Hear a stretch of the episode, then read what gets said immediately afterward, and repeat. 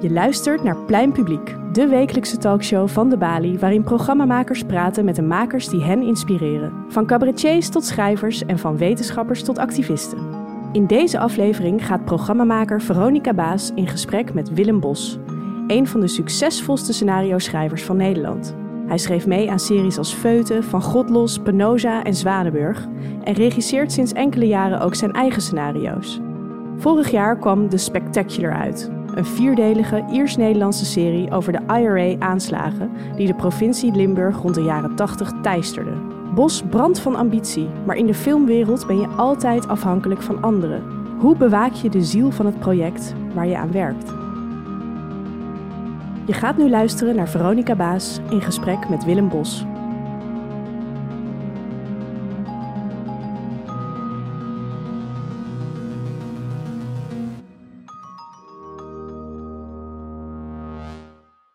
Goedemiddag en welkom in de Bali. Mijn naam is Veronica Baas en de gast met wie ik graag uh, het komende uur ga praten is Willem Bos, scenario-schrijver en regisseur. Van harte welkom. Dank. Leuk dat je er bent. Eigenlijk de aanleiding voor mij uh, om je uit te nodigen was de televisieserie The Spectacular. Die uh, vorig jaar januari op televisie was. Ja. Waar ik echt enorm van genoten heb. En het was toen ook nog Fijn. lockdown, dus elke week ook echt naar uitgekeken heb. Fijn. Ja, was echt heel leuk. Ja. ja. uh, dat je je zo bijna niet voor kan stellen van dat het zo in elkaar valt dat daar dan mensen achter zitten die honderdduizend beslissingen hebben genomen. Maar ja. Dat was jij dus. Dat was ik. Dat ja. was jij. Ja, daar gaan we zo meteen ook uh, over hebben.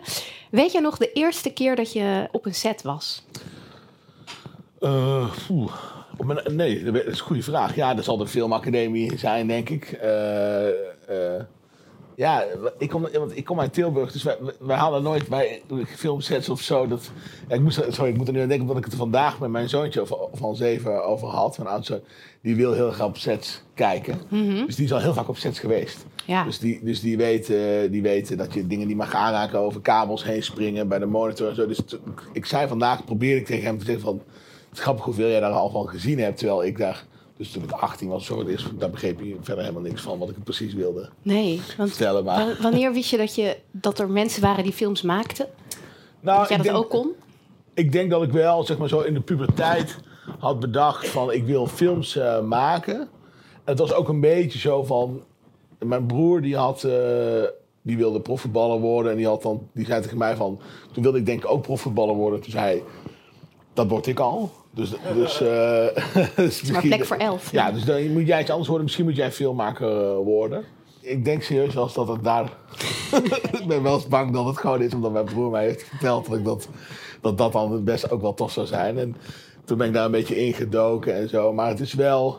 Het is grappig, want ik, ik heb toevallig een, een, week van dit soort dingen dat ik wel, um, wel heel een levendige herinnering heb dat ik Pulp Fiction, Tarantino films keek en die... En, uh, dat dat daar eigenlijk een beetje begonnen is. En uh, die heb ik dus afgelopen zondag in Amsterdam Ja, hij uh, was in Carré, ja. Ja, dus dat is, op een of andere manier voelt het als een week waarin ik een soort van als een soort ivonie mezelf ga duiden van ja. Ik wil graag jou zo meteen nog verder duiden, maar ik wil eerst even het hebben over die filmwereld. Want je weet dus misschien niet precies wanneer je daar voor het eerst uh, met het echi in aanraking kwam. Ja. Maar je gaat nu twintig jaar mee in het vak. Als je die Nederlandse filmindustrie in uh, drie zinnen zou moeten samenvatten. Oh, dat is moeilijk. Ik heb best wel een hoopgevend beeld hoor. En de filmindustrie is misschien. Ik bedoel, bij mij is sowieso de film- en tv-industrie. En eigenlijk meer tv-industrie dan filmindustrie zelfs. De verhaal die er altijd over gingen was amateuristisch, te klein, geen ambitie. Weet je wel. Gewoon al die dingen die je daarbij kan voorstellen. Uh, dinosaurussen, ouderwets, dat soort dingen. En dat is natuurlijk al een tijdje al niet meer zo. Maar nu vind ik het moeilijk, want nu zit ik er dus middenin. Dus ben ik, ook, ben ik wat minder de ander die van buiten schreeuwt van wat er allemaal fout is. En hoe het dan, weet je wel. Dus, dus daar ben ik dan al, al vanzelf wat partijdiger in. Maar ik denk wel van, het is natuurlijk nog steeds klein. Klein is het eerste woord wat je zou moeten gebruiken in Nederland. Mhm. Mm -hmm. Onze sector is gewoon, onze taal is klein. De, de budgetten zijn relatief klein. En ja, dat is gewoon zo. Zoals, zoals ah, Nederland ook een klein voetballand is. Dat wil niet zeggen dat we niet soms de Champions League kunnen winnen, maar we zijn niet groot. Maar is het te klein? Nou, dat verandert heel erg. Dat is dus iets wat de laatste jaren, en dat is natuurlijk al wel tien jaar aan de gang. Maar dat je zo ziet van de collega's die wij nu hebben, ja, die zijn allemaal barsten echt wel van ambitie. En ook wel ambitie in ideeën en in een soort van hoe groter gedacht mag worden. en groot is ook niet het enige belangrijke, overigens. maar wel in een soort van, wij willen prijzen winnen, wij willen op, op het wereldtoneel komen te staan, wij willen meedoen met de allergrootste. Dat is nu een tijdje bezig. En dat begin je dan ook wel te zien aan de producties en aan series. Die zijn allemaal nog niet zo goed als uh, Succession, zou ik maar zeggen. Of, nog geen ene is zo goed als... Het is ook wel, je legt de lat hoog. De beste serie die er bestaat, zeg maar. Maar, oh, nou ja, goed, whatever, daar kunnen we het straks over hebben. Maar je merkt wel, de, de kwaliteit van onze producties gaat wat mij betreft omhoog. En wordt ook talrijker. Vroeger had je ook heus wel eens af en toe een goede Nederlandse productie... of een goede Nederlandse film, een goede Nederlandse serie. Maar dat was dan wel echt soort van, wow... Deze mensen hebben eigenlijk bij wijze bijna pronkelijk als struikeld... hebben ze ineens ja, zomaar iets goeds gemaakt. Zonder zelf te weten hoe, weet je Dat geldt ook voor alle goede dingen. Weet je niet precies hoe je dat gedaan hebt. Maar je ziet wel dat het vaker gebeurt. en wat is er veranderd? Waardoor kan het vaker gebeuren nu? Geld, sowieso. Geld is nummer één. Waar komt dat vandaan? Een deel is van de overheid. Een deel is natuurlijk... Kijk, al die grote succesvolle uh, series van laatst zijn eigenlijk allemaal NPO-producties dat is uh, subsidie. Mhm. Maar er komen nu natuurlijk die streamers bij. Dat zijn uh, Disney, Netflix, Viaplay, nou noem ze maar op, Apple, Prime. En die moeten investeren in Nederland, willen ze hier kunnen uitzenden. Mm Daar wordt ook al in de, tot in de politiek nu behoorlijk over gekonkeld, van hoe, hoe wat dat precies betekent, zo'n investerings. Wat, wat, wat speelt daar? Ik ben niet de grootste expert, moet ik er meteen bij zeggen. Maar wat er, wat er nu speelt, is dat een bepaald percentage van hun grote moet ge, uh, in lokale markt geïnvesteerd worden. 4,5 procent. Nou, dat is een enorme impuls voor onze sector. Nu is er, speelt er even wat ze onder investering verstaan. Dan wordt er in Den Haag een beetje over gesoepeld van... zijn dat dan een fictieproducties of zijn dat bijvoorbeeld ook cabaretvoorstellingen... of reality tv en zo, wat natuurlijk veel goedkoper is. En wat ook veel minder in de problemen zit tussen aanhalingstekens als drama. Ja, dat speelt dan nu weer. Maar het, is zo dat de komst van die streamers voor veel meer geld heeft gezorgd. En hogere budgetten. En, uh, maar dat is ook niet voor eeuwig. Of tenminste, dat weten we natuurlijk niet. Maar we weten, ik bedoel, iedereen voelt wel van... Kijk, als je nu geabonneerd bent op al die streamers... betaal je 150 euro per maand voor televisie of zo, weet je wel. Dus iedereen voelt wel van, ja, dat is ergens niet helemaal houdbaar. Dus hoe gaat dat er over vijf jaar uitzien, dat weten we eigenlijk niet. Maar het is wel zo dat het eventjes een soort gouden berg was. Zeg maar even de gold rush. En mensen beginnen nu wel te voelen van... oh ja, daar beginnen we wel de randen van te voelen. En of het nou een bubbel is die gaat barsten... of dat het is van nee, het gaat gewoon op een gegeven moment langzamer. Dat, dat, ja, dat weten we eigenlijk nog niet. Dus een deel is geld en een deel is natuurlijk goede ideeën. Tuurlijk, nee, ik bedoel, na geld komen nog een heleboel andere dingen. Mhm. Maar zonder geld gaat het niet. Dat is in ieder geval één ding. Randvoorwaarden. Ja, dat is gewoon zo. Je kan zoveel ideeën hebben als je wil, maar als je het niet in beeld kan brengen. En, en film en tv is gewoon heel erg duur. Dat is gewoon, kijk, voor alles is geld nodig. Overigens, kijk, voor literatuur, goede literatuur is denk ik ook geld nodig. Want er zijn ook schrijvers moeten geld, het geld hebben om één of twee jaar aan dat meesterlijke boek te werken. Dus dat kost mhm. ook geld. Maar daar komt nog eens bovenop dat met veel met tv het gewoon letterlijk ook om het, het te maken natuurlijk ook nog eens heel duur is. Dus het is gewoon, het komt nooit nergens vandaan. Je gaat nooit even een dagje filmen, dan blijkt het briljant zijn. Dat is altijd enorm. Nou, dat zijn die duizenden beslissingen. Daarbij komt natuurlijk cultuur, gewoon van de cultuur van makers. En ik denk dat op een gegeven moment kijken we zoveel tv in het buitenland. En dan beginnen mensen toch steeds meer te zeggen van ja, dat niveauverschil, wat het zeg maar voor, heb ik het over de jaren 80 of zo, weet je wel, mm tussen dat in dat drama, ja, dat is gewoon te groot nu. Wie gaat er nou inderdaad Succession of, of noem maar zo, of de White Lotus kijken en dan een Nederlandse serie kijken die duizendmaal slechter is of minder goed, dat doe je. Dus iedereen voelt dat het niveau moet omhoog. Dat gaat dus ook om, echt omhoog. Mensen zien helpt dat om je dan te vergelijken met iets als Succession? Of is dat alleen daar, maar Je probeert je daaraan op te trekken natuurlijk. En het is wel altijd van je probeert... Kijk, en, ik denk dat een Nederlandse ziekte... Maar dan ga ik een beetje door elkaar al meteen. Maar een, wat een Nederlandse ziekte tussen aanhalingstekens is... is dat je dan... Komt er zoiets als Succession op tv.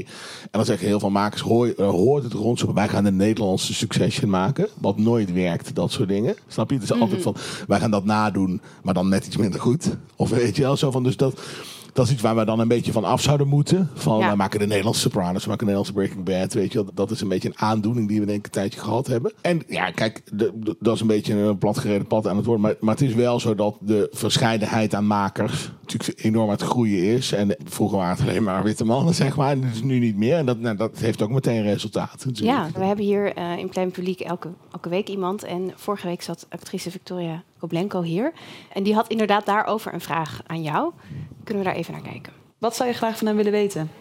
Nou, allereerst uh, Willem bedankt voor de, uh, voor de lines in Feuten. Daar kijk ik nog steeds met heel veel plezier naar terug. Dat heeft hij nee, dat meen ik echt. Hij heeft het uh, geschreven. Oh ja.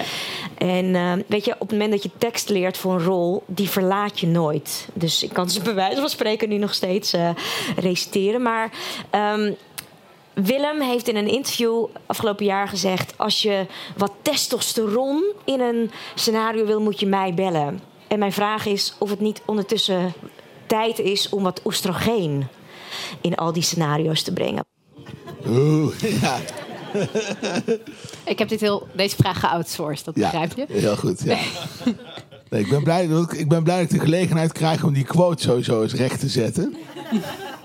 Wat ik namelijk tegen Bobby zei, die mij belde voor de krant. ik zei, ik had altijd de reputatie dat je als je tussendoor nodig had, dat je mij moest bellen. Maar ik begrijp niet waar die reputatie vandaan komt. Want ik wil helemaal niet zo, dat soort dingen schrijven. En ik vind mijzelf eigenlijk helemaal niet zo actie, politie, thrillerachtig. Dus ik begrijp, dus ik wil daar eigenlijk vanaf. Was de volledige quote. Nou, die als Bobby. Het is bij werk en dit begrijp je kan. Nee, nee, hij had het volgens mij wel ergens in het interview altijd wel gezegd. Maar de kop was, heb je testosteron nodig, bel Willem. Dat was wel een beetje balen. Dus toen dacht ik nog van, ja, verdomme. Ja. dat is precies wat ik zei dat ik niet meer wilde. Ja. Dus, ja, Heb je veel telefoontjes gehad? Of? Ja, nee. Ik had vooral thuis aan mijn, samen mijn vrouw. Die, die, die bleef maar zeggen, van, bel. Gewoon die krant zegt dat ze die kop verandert. Die ga je weer niet jarenlang krijgen. En misschien moeten we wel een onderscheid maken tussen testosteron in een scenario en op de filmset. Nee, daar is een groot verschil tussen natuurlijk. En ik bedoel, ik weet dat het niet een vraag over mij specifiek alleen is. Maar ik bedoel, ik durf overigens te beweren dat ik ook op de verzet niet heel veel testosteron, niet testosteron gedreven ben. We hebben altijd mee oppassen met als je zoiets zegt van dan Mhm. is er altijd iemand die natuurlijk meteen een voorbeeld heeft van dat je dat wel was. Maar ik bedoel, ik denk, denk niet dat ik daarom bekend sta als een, als een schreeuwend eh, mannetje, Nee. zeg maar, op de set. Die bestaan er wel. Die zijn er heel veel. Die waren er heel veel. Die worden er. Die worden minder talrijk omdat die ehm, in de minderheid beginnen te raken. En die cultuur is op een set ook wel echt aan het veranderen. Dat is ook echt generatieding. Kan eigenlijk niet anders zeggen. Dan, je ziet gewoon vanaf een bepaalde leeftijd. Er zijn mensen die hun hele leven al zo werken. En dat gaat gewoon over, ja, de kabel kwijt, zo kan ik niet werken, weet je wel. Dus dat, de hele tijd dat gebrul. Maar je wordt natuurlijk niet, je wordt alleen regisseur als je toch echt ervan overtuigd bent dat je het beter weet dan, dan de mensen om je heen. Of in ieder geval. Dat weet, ik ik weet niet of ik mezelf zo zou typeren eigenlijk. Nee, ik vind mezelf best wel een twijfelaar en ook best wel onzeker. Ik vind ook niet, mijzelf niet iemand die met zijn vuist op tafel slaat en zegt... en nu gaan we het doen zoals ik het wil. Maar wel, nee, d- d- zo zie ik me eigenlijk helemaal, mezelf eigenlijk helemaal niet. En ik denk gewoon, ik vind het vooral gewoon heel leuk om te doen. En heel leuk om met acteurs te werken en om ideeën te hebben. En wij zijn eigenlijk altijd wel heel erg van het samenwerken. En van het, oké, hoe denk jij dat je het wil doen? Hoe wil je, natuurlijk moet je in die end, als regisseur moet je zeggen... ja, uiteindelijk ben ik, is het mijn wil, is wet. Maar ik zou zelfs eerder zeggen dat als ik een soort van zwakke plek van mijzelf als regisseur zou moeten noemen...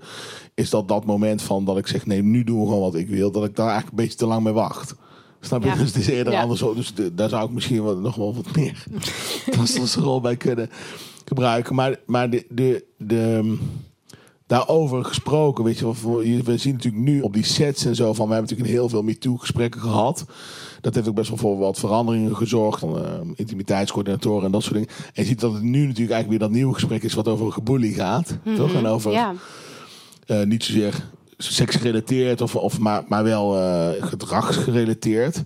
Ja, daar moeten nog wel echt best wel wat stappen in gezet worden op sets. In gewoon werksfeer. En natuurlijk, ik bedoel, je mag heus, ja, door die druk zul je wat, wat een, een wat dikkere huid moeten hebben. Misschien soms, dat kan gebeuren, dat mensen, ja, mensen enorme stress, komen enorme kosten. Wij kijken dus dat die stress is er. Maar je merkt heel erg, en dat is echt een generalisatie, zal ik er meteen bij zeggen. Maar je merkt wel dat er echt een grens in leeftijdgetrek is bepaald. Zoals eigenlijk millennials en jonger, die eigenlijk weigeren zo nog te werken. En een bepaalde groep, ook niet iedereen, lang niet iedereen, maar vanaf een zekere leeftijd, dat mensen dat ook een beetje gelul vinden. Zo, ja, maar zo doen we dat al, zo doen we dat gewoon. En dat hoort bij, weet je, een sterrenkeuken en een filmset. En dan denk is het gewoon, je gewoon een schoppel in je reet als je in de weg loopt, dat soort dingen. En dat is echt aan het veranderen. Dat is gewoon, eh, dat doen we niet meer. Of bij het feit wat we daarvan vinden, is dat gewoon eh, aan het verdwijnen. ja. En denk je dat het ook doorwerkt in de kwaliteit van de film? Ik geloof daar echt in, ja. Dat is, dat is gewoon een ding wat ik En nogmaals, dat wil niet zeggen dat ik nooit onaardig ben geweest. Of dat, ik daar, maar ik vond dat, dat, dat je dat dus bijvoorbeeld zondag bij zo'n Tarantino ook zag. Buiten ongetwijfeld alle problematische dingen die die man vindt. Of dingen, weet je wel. Zo, of, eh, nou, trouwens, dat weet ik eigenlijk helemaal niet of die problemen. Maar, maar je ziet dat iemand die komt op het podium, die hoeft niet aan die zaal te laten zien dat hij de baas is. Of dat hij de grote man is. Dat is hij in feite wel. Maar je ziet, het eigenlijk een hele aardige man op zo'n weet je, op zo'n podium en die, en eigenlijk heel erg het publiek adresseert en heel erg daarmee bezig is. En als je zijn b-roll ziet van, of zijn making-of van films, dan zie je hem ook op zijn set gewoon genieten. En gewoon het naar zijn zin hebben. En dan zie je eigenlijk bij al die grote... Nou, zal vast ook niet iedereen zijn, maar als je datzelfde geldt voor Scorsese, als je die een film ziet maken, zie je, dan zie je een man die staat niet te schreeuwen. Die heeft het enorm naar zijn zin. en die haalt op die manier het beste uit zijn acteurs. En die Tarantino die, die vertelt ook over hoe hij werkt met acteurs. En ja, je moet mensen het gevoel van vrijheid geven, waardoor ze... En dat krijg je dus niet door, het, ja, door er een drillkamp van te maken. Heb jij het naar je zin op een filmset? Ja, ik vind, ik vind filmsets echt het leukste wat er is. En het is gewoon... ehm, soms mislukt alles, dat is vreselijk. En soms is het...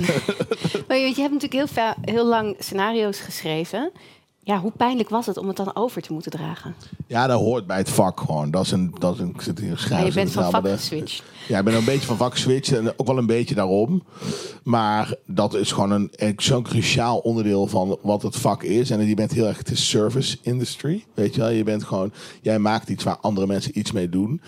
En je moet dat op een gegeven moment los kunnen maken, laten. Weet je wel, van eh, als je een chefkok bent, ja, geef je mensen dan uiteindelijk een bord te eten. En als ze daar vervolgens ketchup op willen doen, snap je? Dan kun je vervelend vinden. Er zijn- Of- ja, of, ja, er zijn koks die het dan wat terugpakken of die zeggen dat mag niet of zo. Maar ik denk toch van ja, je, moet, je neemt op een gegeven moment afscheid van dat product. Zeg, nou, dit is hoe ik denk dat het goed is. Als jij het, eh, ja, Ja. één hap naar binnen wilt houden, ja, wat kan ik eraan doen, weet je wel? Ik, ik, Maar je wou door, je wou verder. ja, op een gegeven moment denk ik, maar, op gegeven, maar echt ook, ook daar voor geld van, eigenlijk vooral omdat ik het gewoon zo leuk vind.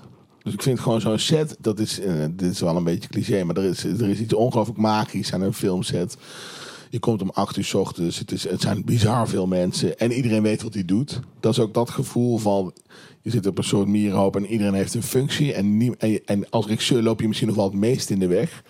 Want alle andere mensen die hebben echt een doel, weet je wel. Die weten gewoon, ik moet nu daarheen, ik moet iemand opmaken, ik moet daar, weet je wel, ik moet, ik moet, ik moet een lamp daar ophangen. Als regisseur, ja, er wordt heel wel gevraagd, vind je het zo goed hangen? Dan het jij twijfelen. ja, nee, maar kijk, bij het meeste weet je ook niet echt wat ze aan het doen zijn. Snap je? Je weet gewoon, nee, ja. Bij een belichter, ja, ik, ik, ik bedoel, kijk, ik weet dan weer wat meer van, eh, ik weet natuurlijk veel van tekst, dus acteurs weet ik eigenlijk altijd goed als iets veranderen, een kommaatje anders dan hoor ik het meteen. Dan heb je ook heel veel regisseurs die zijn veel technischer, dus die valt dat niet op. Maar die zien van, ja, er hangt een andere filter over die lamp heen en dat wil ik niet. Ik heb, eh, Ga- gaffers kunnen een uur bezig zijn en dan, heb dan lijnen ze shots op en dan vind, je het mooi gewoon en ik, ja, ik zie eigenlijk niet een verschil met een uur geleden.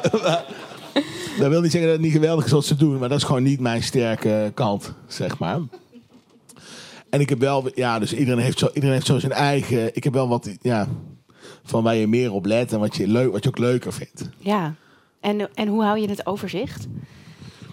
Ja, ja, misschien, ja gewoon niet eigenlijk, hè? Bedoel, dat is gewoon. Hoe verdraag je het gebrek aan Nou ja, overzicht? kijk, er zijn echt er zijn verschillende regisseurs die echt anders zijn. Dus er zijn inderdaad regisseurs die gaan als een boekhouder over een set en die zeggen...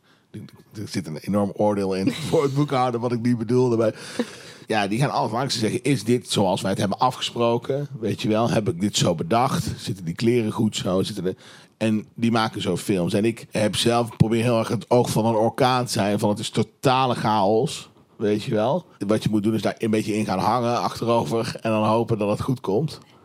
Daar maak ik soms een enorme bende van. En ik, ik kan wel. Ik kan Heb wel je wel eens een moment gehad dat je, dat je te, te lang naar achter... eh, ja, ja, dat, is- dat, dat- ja, dat je ja, hele ja. regietent eh, de lucht in ging. Ja, ja, ja, ja, ja, heel vaak. Wanneer? Wat was de ergste? Ja, nee, maar dat gebeurt altijd wel een keer. Bij de spectacle gebeurt nu, die serie die we nu net hebben gemaakt, die gebeurt dat ook soms. Dan, soms gok je op een, dat er alles in een soort briljantheid in elkaar valt. Of dat er iets magisch uitkomt.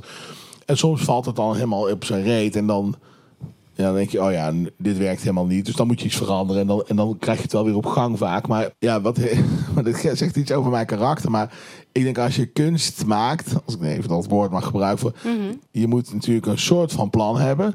Maar je moet ook nooit te precies weten waar je mee bezig bent. Snap je wat ik bedoel? Want dan, Ja. dan je moet ook een beetje op je gut blijven gaan zo. En als je de hele tijd denkt, waar gaat het over? Wat moet deze acteur zeggen? Waarom zegt hij dat? Dat je dan helemaal gaat uitschrijven van dit is de backstory en dit dat, dan, dan droogt het op. Weet je? Dus het moet allemaal een beetje in een soort vaagheid. Je moet het toeval of Ja, het is vaak ook geen toeval, het is intuïtie. Maar, inderdaad, maar kijk, als, en intuïtie is natuurlijk gewoon... Je weet waarom iets moet, maar je weet het nog maar het kwartje nog niet gevallen, toch? Maar je weet wel dat het moet. En vaak is het zo van, ja, als ik dat dan helemaal moet gaan uitleggen... als ik dus moet, dat stukje intuïtie moet pakken en moet neerleggen... oké, ga jij nu vertellen waar dit vandaan komt... dan is de, de spark er ook, gaat er ook af. laat je jezelf verrassen? Of weet je wel, je weet niet zo goed hoe je er moet komen, maar je, hebt wel een soort gevoel waar, wat je herkent als het lukt. Ja, ja, ik denk voor mij, maar goed, is dat ook dan kunst maken of wat dan ook, of de goede dingen maken is van, oké, ik weet nu, er gaat ergens een bel in mijn hoofd rinkelen, ik weet dat die gordijnen open moeten, dat er een lamp daarachter moet en dat die kamer meer daarheen moet bewegen, en die acteur ook. Ik weet dat dat ongeveer zo goed, het voelt goed en je voelt ook wel een crew om je heen, dat mensen zeggen, oh ja, dat snap ik, want er komt een beetje beweging, snap je zo? En dat je denkt van, ik moet niet helemaal gaan uitleggen waarom ik denk. Want ik weet nog niet precies waarom ik het denk. Maar ik herken op een gegeven moment herken je de bel in je hoofd die zegt van, snap je? En vaak is het ook nog andersom.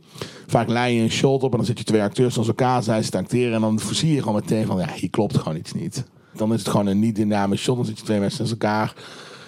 Dan denk je gewoon, ja, er gaat is het geen- niet. Nee, het gaat, mijn hart gaat er niet sneller van kloppen. Of, of eh, ja, zo simpel is het vaak gewoon. Ja, ik wou nog iets eh, dieper ingaan op de Spectacular, omdat ik daar dus heel erg van genoten had. En ik was vooral heel erg benieuwd. Er zitten zoveel lagen in. Het is eh, geopolitiek en lokale politiek en gezinsdrama en een uitstapje in de jaren tachtig van Limburg. Hoe vind je daar balans tussen al die, al die verhaallijnen? Misschien kan je nog even in twee zinnen samenvatten. Voor, eh, Waar het over gaat. Ja, ja, nee, de, de Spectacular is dus een, is een serie voor de VPRO. eh, ja, over een reeks IRA-aanslagen in Limburg. Nou, wie niet kent, wat deed de IRA in godsnaam in Limburg? Nou, dat was dus ten tijde van de Troubles. Het conflict tussen Noord-Ierland en Engeland. En, en, en dat wat er toen 40 jaar heeft gespeeld. Maar toen eind jaren 80 ook heel hevig was. En er waren veel Euro- Engelse legerbases op het Europese vasteland. Met name in Duitsland. Van, Omdat de Koude Oorlog nog bezig was, zaten er veel Engelse soldaten. En die Engelse soldaten lokten vanzelf ook IRA-terrorisme. Dus die kwamen hier auto's opblazen, mensen doodschieten en zo. En meer dan eens dachten ze dat ze een Engelse soldaat doodschoten. Maar dan bleek het gewoon een, een toerist te zijn of iemand in een Engelse auto. Dus daar vielen ook heel veel onschuldige slachtoffers bij. Dus het is een soort spionnenserie, zeg maar. Over die periode. Een beetje vergeten Best veel stukje. testosteron. Veel testosteron, ja. Het bulkt weer van, wederom van de testosteron. en, eh, Maar ook heel gevoelig. Ja, jawel, ja, ja. Het gaat volgens mij niet heel erg over de actie en over het schieten en over het vangen. Weet je, het gaat toch een beetje over dat onderbuikgevoel van... Moeten die mensen bakken? Maar ook wel inderdaad een vrij nadrukkelijke lijn in het perspectief van die IRA-soldaten. Die ook toch wel een soort van probeert uit te leggen waarom deze mensen dit doen. Of in ieder geval waar dat conflict dan over gaat. En waar hun, hun eh, ja, wat hun drijfveren zijn, zeg maar. Dus dat is... ehm, Vind je dat moeilijker om mensen die verder van je afstaan? ja, maar die mensen staan niet per se, niet per se heel ver. van- Tenminste, nee, ik, ik, denk wel dat het, ik denk wel dat het heel belangrijk is om dat perspectief altijd op te zoeken. Dat, dat, is wel, ik bedoel, dat is misschien wel een beetje testosteron gedreven. Maar dat is wel een ding wat wij, waar ik eigenlijk altijd op terugkom in, als ik dingen maak.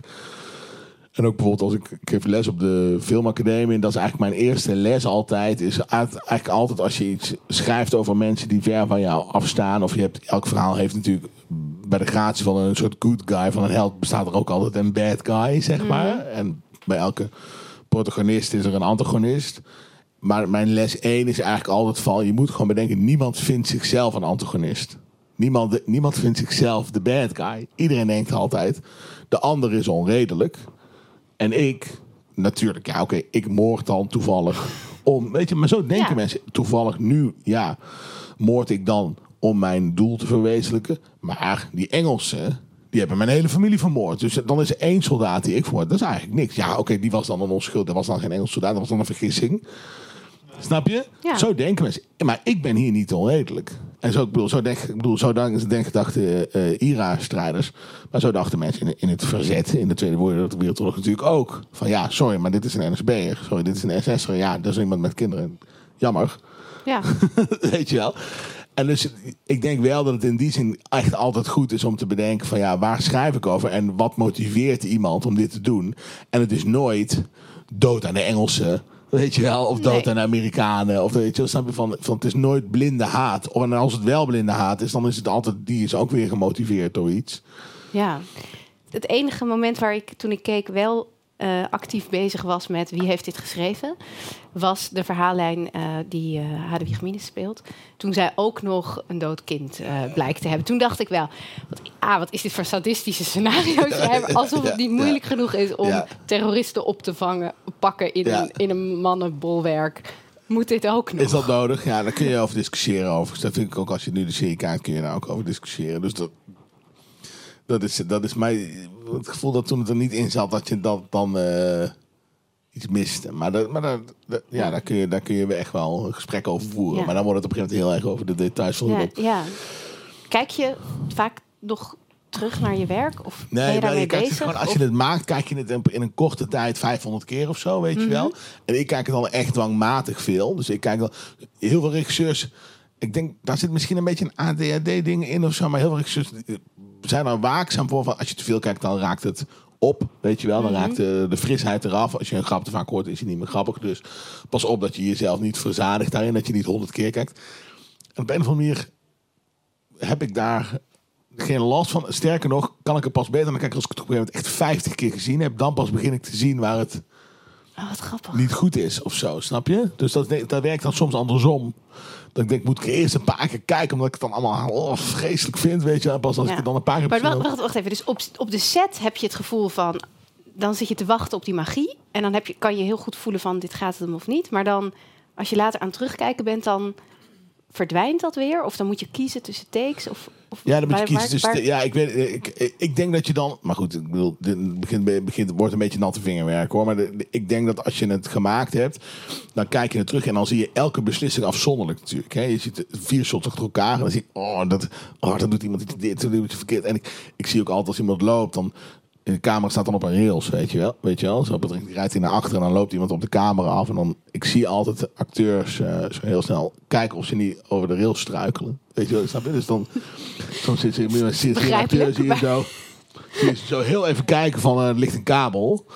En eh, als een acteur dat bij mij doet, dan, dan kan ik het een miljard keer zien, dan blijf ik zien. Oh, dan ik echt, oh, weet je wel. Of als een acteur een tas heeft, die hij in zijn achterbak van zijn auto gooit, dan zie je soms dat de tas leeg is. Dan zie je aan de, aan de zwaai. Toch, hè? Dat denk ik, de Ja. filmmakers hoor ik.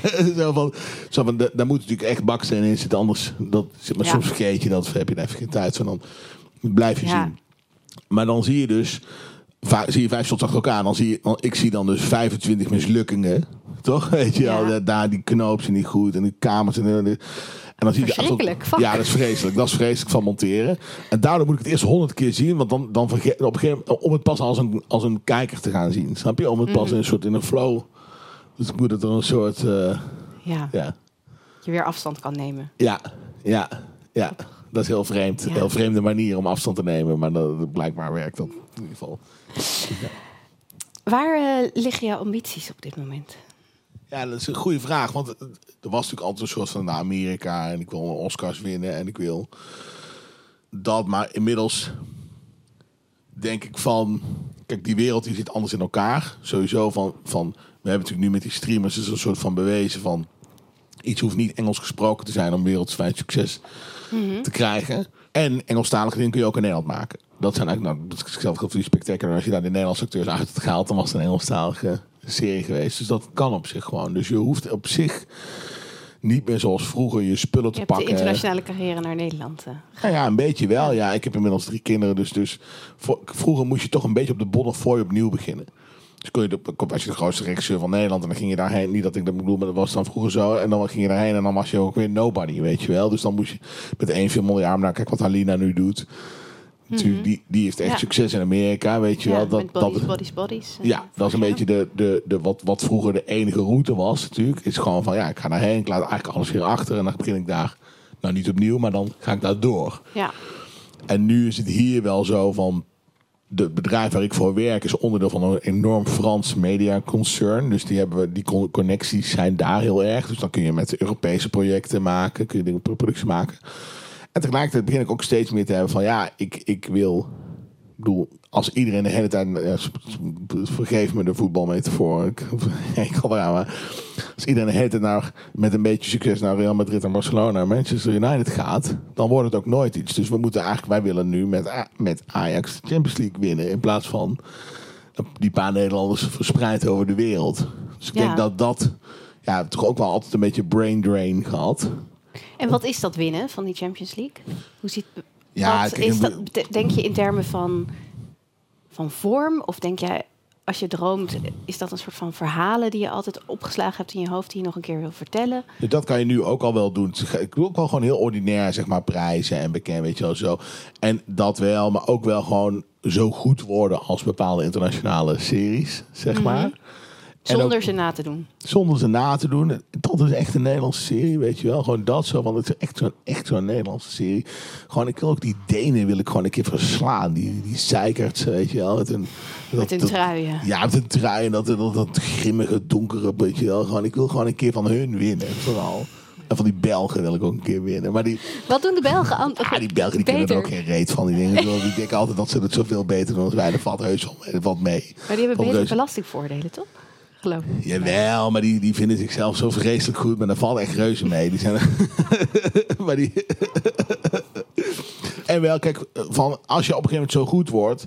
Kijk, vroeger had je ook gewoon in Ita- maakten ze in Italië films. En dan, en dan kwam Clint Eastwood kwam daar dan in spelen. Gewoon Robert De Niro, die kwam gewoon in een Italiaans film spelen omdat hij daar thuis goed mee voor de dag kwam. Weet je wel. Dus waarom zou dat, nu, waarom zou dat niet kunnen? Nou, Robert De Niro gaan we waarschijnlijk niet meer redden. Maar waarom zouden wij niet gewoon hier... Van, in- die wonen allemaal in... En Stanley Tucci en John Malkovich wonen gewoon in Engeland. Die, hoeven Ja. alleen maar, die zijn allemaal binnen. Die hoeven alleen maar het gevoel te hebben van... Wow, ik moet gewoon in zo'n Nederlandse productie spelen. En ik denk dat dat gaat gebeuren. Ja. Dat, dat, we dat, dat moeten we op een gegeven moment voor elkaar krijgen. Wat moet jij nog doen? Of kan je bij wijze van spreken nu aan een script schrijven waarvan je denkt, nou, Nee, ja, kan ze nee, daarvoor het moet, uitnodigen. het, het moet nog veel beter worden. Dat is, dat, dat is gewoon wat het nog moet zijn. Dus het moet gewoon nog. Het zijn niet decimalen, het moet nog punten beter worden. Dan wat het nu is. Ik, maar ook mijn collega's, gewoon zeg maar van de beste series die wij nu maken. Die zijn gewoon, die moeten gewoon nog twee keer zo goed. En dan komen ze hierheen. En ik bedoel, maar dat stijgt exponentieel, weet je wel. Dus het is wel zo van. Die En weet je dat? verdubbeling van het- kwaliteit is, is niet hetzelfde als de vorige verdubbeling. Die was moeilijker dan die nu. Snap je wat ik bedoel? Dan die nu komt. Dus je, dus je zit van, hebt op een ook ervaring opgebouwd in het verbeteren. ja, en op een gegeven moment krijg je die Engelse of buitenlandse acteurs hier naartoe en die leren ons ook weer dingen. En, en, en wij, werken, wij maken nu een serie voor Disney. En dan zit je met het, de, de dramaturg van in Londen. Die komen van de Channel 4 en, die komen, en de andere komt van. En die maken gewoon de we- wereldberoemde producties. En die kijken aan, die zeggen, en die zeggen gewoon bij die script van die eerste drie scènes waarin zij op de wc zit te huilen, eruit, weet je wel. Dat getrut, weet je wel. En, zo. en dan denk je ineens, oh ja, dat is, mijn, dat is dan weer mijn Nederlandse neiging om, weet je wel, een dood kind in te schuimen. Maar ik bedoel- Iedereen dacht het, dus ik denk, zeg het ook maar even. En